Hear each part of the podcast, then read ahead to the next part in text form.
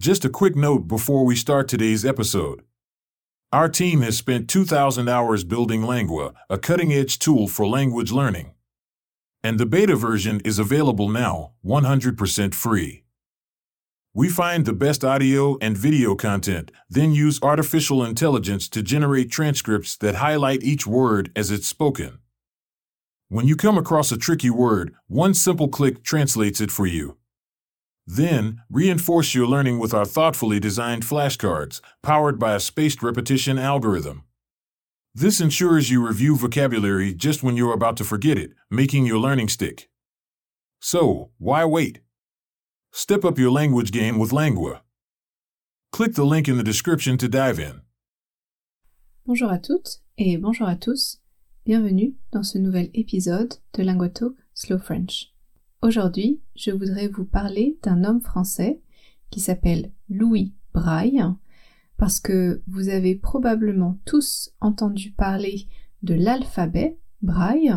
Vous savez, c'est cet alphabet avec des points pour les personnes aveugles, les personnes qui ne peuvent pas voir. Mais est-ce que vous saviez que la personne qui a inventé cet alphabet, eh bien, c'est un homme français? So today we're going to talk about a Frenchman who is called Louis Braille and who is the inventor of the alphabet Braille, which was made for blind people. Bonne écoute. Donc dans cet épisode, je vais faire une première partie où je vais vous présenter Louis Braille, donc vous faire sa biographie, et dans une deuxième partie, je vais parler vraiment de son invention, cet alphabet qui a vraiment révolutionné euh, le monde pour les personnes aveugles. Donc le mot aveugle, c'est un mot très important pour aujourd'hui, ça veut dire blind. On parle aussi de personnes malvoyantes, malvoyantes. Donc c'est les personnes qui ne sont pas complètement aveugles, mais qui ne peuvent pas bien voir. On parle aussi de personnes avec un handicap visuel. Le mot handicap en français n'est pas un mot péjoratif, n'est pas un mot rude, mal poli, donc on peut dire handicap. Mais donc voilà, une personne aveugle, une personne malvoyante ou une personne avec un handicap visuel. Commençons avec la biographie de Louis Braille. Il est né en 1809 donc il y a plus de deux siècles, en 1809, dans un petit village proche de Paris, à 40 km à l'est de Paris. Son père, à Louis Braille, avait une profession qu'on appelle bourrelier. Bourrelier, pour être honnête, je ne connaissais pas ce mot. C'est une très vieille profession, c'est un très vieux travail. C'est quelqu'un qui travaille avec le cuir. Cuir, c'est leather. Donc c'est quelqu'un qui travaille avec le cuir pour fabriquer des objets en cuir comme des sacs ou des harnais. Les harnais, c'est cet équipement en cuir pour les chevaux, pour tenir les chevaux. Donc le père de Louis Braille était bourrelier et quand Louis était petit, mais vraiment petit, donc vers deux ans, trois ans, il adorait aller dans l'atelier, the workshop, dans l'atelier de son père, et il touchait les outils de son père, il aimait observer son père et travailler avec son père. Il était déjà très curieux à cette époque. Malheureusement, quand il avait trois ans, il était dans l'atelier de son père et il faisait des trous dans un morceau de cuir avec un outil spécial. Outil ça veut dire a tool. Donc avec un outil spécial et malheureusement il a eu un accident. Cet outil touché son œil, son œil droit et il a perdu la vue avec cet œil. On ne pouvait pas soigner, on ne pouvait pas trouver un traitement pour son œil, donc il a perdu la vue de cet œil droit. Et deux ans plus tard, quand il avait cinq ans, son autre œil, son œil gauche, est tombé malade et il est devenu donc complètement aveugle à l'âge de cinq ans. Ce qui est assez incroyable, c'est que pour euh, une autre personne, un accident comme ça, peut-être que ça aurait été comme une condamnation pas à mort, mais une condamnation pour le reste de sa vie. Parce que dans cette société, au début du 19e siècle, vous imaginez que c'était très compliqué d'avoir un handicap, et en particulier un handicap visuel. Louis Braille était un enfant donc très curieux, très intelligent, et son accident, le fait de perdre la vue, ça ne l'a pas arrêté.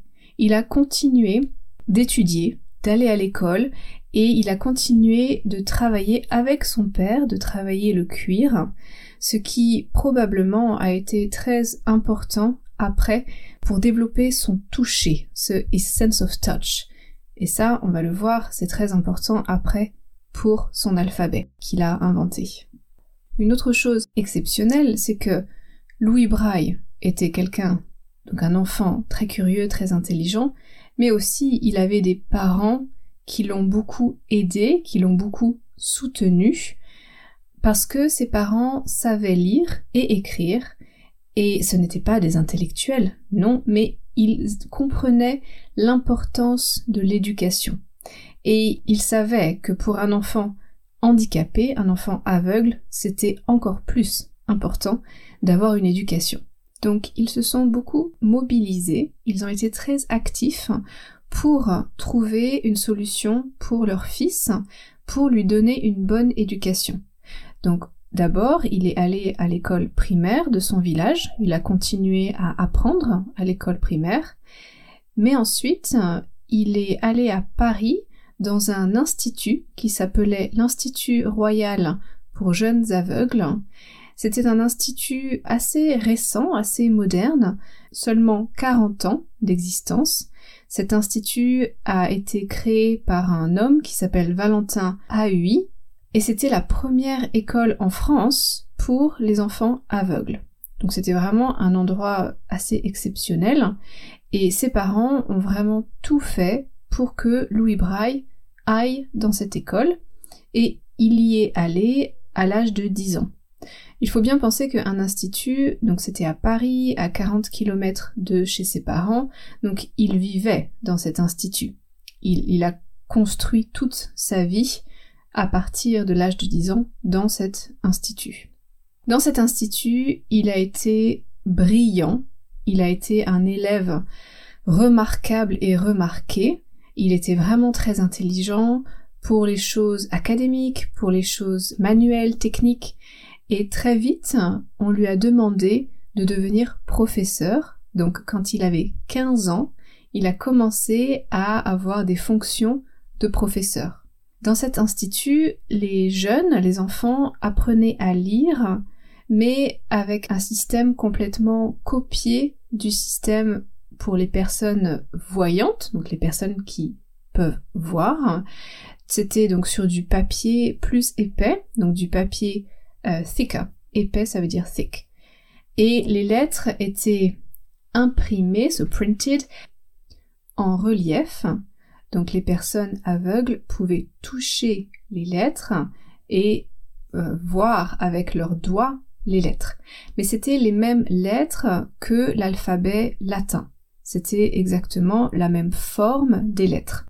Un des grands moments très importants dans la vie de Louis Braille, c'est en 1821, quand il a 12 ans, et quelqu'un de très important est venu à l'Institut.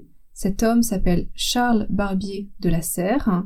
C'était un ancien militaire et il avait inventé un système pour écrire pour les militaires, pour écrire en code et surtout pour écrire dans le noir pendant la nuit. Et ce système, Charles Barbier de la Serre s'est rendu compte, il a réalisé que c'était un système qui pouvait être utile pour les personnes aveugles.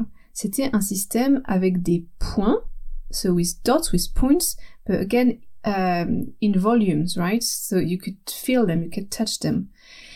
Et son système était un système phonétique, donc pour les sons, et pas un système alphabétique. Ce n'était pas des lettres. Quand Charles Barbier de la Serre a présenté son système à l'Institut royal des jeunes aveugles, Louis Braille a été euh, très très intéressé et tout de suite il a vu les problèmes de ce système et il a voulu proposer des améliorations, des corrections. Par exemple, dans ce système, les problèmes c'était qu'on ne pouvait pas vraiment faire de la bonne orthographe. So the spelling was not correct. Parce que c'était seulement des sons. On ne pouvait pas mettre d'accent ou de ponctuation.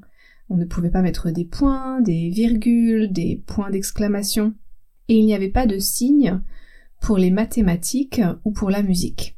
Et la musique, c'était quelque chose de très important pour Louis Braille. Il était musicien, il était organiste, il jouait de l'orgue, the organ. Donc vraiment pour lui la musique, c'était aussi très important. Mais quand Louis Braille propose ces améliorations à Charles Barbier de la Serre, Charles refuse de l'écouter et en même temps peut-être on peut comprendre, Louis n'avait que 12 ans donc c'est compliqué pour un homme adulte qui est déjà respecté, reconnu, qui a inventé un système, de penser qu'un enfant de 12 ans peut avoir des bonnes idées. Surtout à cette époque, je pense que c'était assez normal comme réaction. Mais donc, cette euh, rencontre a été vraiment très importante pour Louis Braille parce que, à partir de ce moment-là, il va prendre les bonnes idées de ce premier système et il va travailler sur son propre système. Et quand il a 16 ans, il propose son premier système euh, de, de codage, son système d'écriture avec des points, et cette fois c'est un système alphabétique et pas un système phonétique. Donc il a seulement 16 ans quand il invente ce premier système. Et son système est adopté, il est mis en place dans l'école, dans l'institut, et les élèves vraiment le préfèrent au système phonétique. Louis Braille continue de travailler sur son système, sur son modèle, et en 1837, il publie un livre avec la version définitive de ce système. Pour terminer sur la biographie de Louis Braille, malheureusement, il n'a pas une fin très heureuse parce que il est tombé malade euh, avec la tuberculose quand il était à l'institut parce que les conditions d'hygiène dans l'institut n'étaient pas bonnes à cette époque. On a dit c'était le 19e siècle, donc les, les salles n'étaient pas nettoyées, n'étaient pas ventilées, donc il est tombé malade avec la tuberculose et malheureusement il est mort à seulement 43 ans, donc très jeune, de la tuberculose. Il a été enterré dans son village natal, donc là où habitaient ses parents, mais 100 ans plus tard, donc en 1952, 100 ans plus tard, il a reçu vraiment la reconnaissance du gouvernement français, de l'État français, et son cercueil, ce his coffin, a été déplacé et on l'a amené au Panthéon. Le Panthéon, c'est le lieu le plus célèbre en France pour les très grandes personnalités, les, personnes que l'État français reconnaît comme très importantes. Donc voilà pour la vie de Louis Braille. Regardons maintenant son alphabet. Qu'est-ce que c'est exactement? Comment ça marche? Et est-ce que c'est utilisé dans le monde entier ou pas? Alors, comment ça marche? C'est un système avec des points, je vous ai dit, avec seulement 6 points. Et ces points, euh, imaginez, c'est comme sur un dé, c'est like on a dice, quand vous jouez à un jeu de société, donc un dé. Ils sont organisés en deux colonnes, avec trois points dans chaque colonne. Donc si on regarde, le premier point c'est en haut à gauche, on descend la colonne, donc 1, 2, 3, deuxième colonne, 4, 5, 6. Ça, ce sont les six points du système de Louis Braille. Avec ces six points, on peut faire 63 combinaisons possibles. Donc on peut représenter toutes les lettres de l'alphabet latin, on peut aussi représenter les accents. Vous savez, en français, il y a un accent aigu, un accent grave, un accent circonflexe. On peut tout représenter. On peut représenter la ponctuation, le point, le point d'interrogation, la virgule, et on peut représenter aussi les chiffres et la musique. Donc c'est très intéressant parce que c'est un système qui est vraiment euh, très large et on peut l'utiliser pour du texte, de la littérature, mais aussi pour de la musique et pour les mathématiques. La grande différence, c'est que une combinaison de points, donc un, ensemble de points, représente une lettre et pas un son. Ça, c'est vraiment la grande, grande différence avec le premier système dont je vous ai parlé tout à l'heure, le système euh, créé par euh, Charles Barbier de la Serre. Là, c'est un système de un symbole égale une lettre. Donc on peut écrire tous les mots avec ça. Alors au niveau de la France, donc je vous ai dit, quand Louis Braille a inventé ce système, il a été adopté dans son institut, dans son école, très vite. Les élèves ont vraiment apprécié ce nouveau système. Et il s'est progressivement diffusé en France. On a utilisé ce système de plus en plus dans toute la France. Et en 1878, 1878, il était reconnu au niveau national dans toute la France. Ensuite, pour l'international, eh bien, ça a été progressif, mais comme on peut représenter toutes les langues avec ce, ce système, eh bien, il a été très vite adopté dans le monde entier, dans tous les pays du monde. Il y a des combinaisons de points différentes pour des alphabets différents. Parce que si on imagine entre l'anglais, l'espagnol, l'italien, le français, c'est facile, on utilise tous le même alphabet, donc on peut utiliser les mêmes combinaisons de l'alphabet braille français, mais pour des langues comme le coréen, le japonais, le russe, qui utilisent des alphabets différents, eh bien, ils ont utilisé le même concept, le même principe des six points avec des combinaisons possibles, mais les combinaisons sont différentes pour représenter les lettres de leur alphabet propre. Donc ce système a commencé en France et assez rapidement il s'est diffusé dans le monde entier parce que c'était vraiment, c'est vraiment un système d'écriture et pas une langue. Ce n'est pas juste en français, c'est un système qu'on peut utiliser, qu'on peut appliquer dans les autres langues aussi. Ce que j'ai trouvé vraiment fascinant quand j'ai fait ces recherches, c'est toutes les nouvelles adaptations et les nouvelles technologies qui sont arrivées après pour la société moderne euh, de nos jours. Alors déjà, quand on pense au texte imprimé, donc au livre en braille, eh bien, il faut penser que ça prend beaucoup de place. Pour un livre en braille, il est nécessaire d'utiliser du papier beaucoup plus épais, ce thicker, c'est ce que je disais tout à l'heure, du papier plus épais parce que on va faire ces points euh, en relief. En relief, pardon, j'ai oublié de donner la traduction. En relief, ça veut dire embossed. Donc, it's on the outside, right? You can feel it on the outside. Donc, pour imprimer ces points en relief, il faut du papier qui est résistant, qui est solide. Donc, il faut du papier plus épais. Et aussi, les caractères de braille prennent plus de place que une écriture euh, pour l'alphabet euh, latin pour les gens qui peuvent voir. Donc, un livre imprimé en braille, il prend beaucoup plus de place, il est beaucoup plus gros. On considère entre 30 et 50% plus gros qu'un livre euh, pour les personnes qui peuvent lire, les personnes voyantes. Donc, il y a eu une évolution, un nouveau système qui a été euh, inventé. C'est ce qu'on appelle la version abrégée.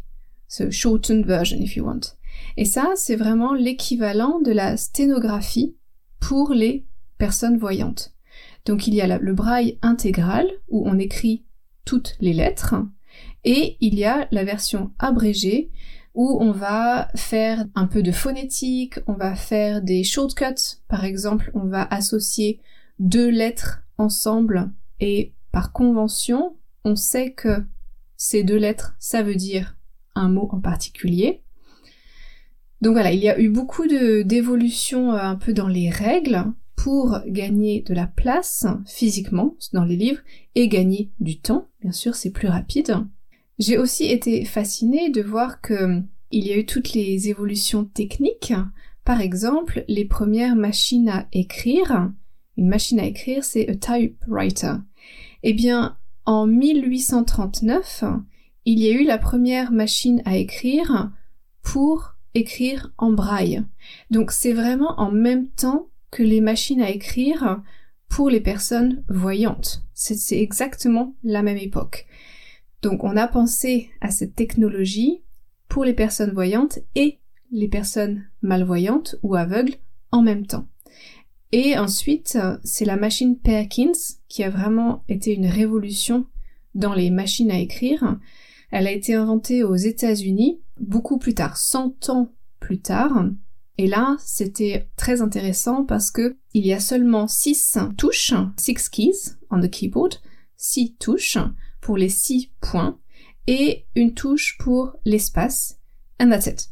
Et à partir de ça, les personnes peuvent écrire, donc les personnes aveugles peuvent écrire un texte avec cette machine euh, qui va écrire en relief directement. Il y a aussi maintenant des imprimantes spéciales, donc imprimante it's a printer, qui vont imprimer directement en braille, donc en relief. Et dans les technologies vraiment encore plus modernes, les technologies maintenant, eh bien, il y a des bagues. Une bague, c'est un, bijou qu'on met sur le doigt, so a ring. Il y a des bagues ou des lunettes qui vont lire à voix haute, so out loud, le texte qui passe devant. Ça, j'ai trouvé ça vraiment fascinant. Donc imaginez une personne aveugle, elle a cette bague spéciale sur son doigt, et juste elle passe au-dessus d'un texte, donc un texte imprimé, un texte normal, un texte pour les personnes voyantes, ce, pas en relief, et la bague va lire le texte pour la personne aveugle. Et ça, je trouve ça fascinant. Il y a aussi un projet d'une tablette tactile qui va être euh, à base de liquide et qui va pouvoir euh, faire en, relief un texte en braille, donc pour aller sur Internet. Parce que bien sûr, il y a maintenant toutes ces questions. Il n'y a pas juste des textes écrits, imprimés dans des livres, mais comment faire avec les technologies avec Internet. Comment donner accès à Internet aux personnes aveugles.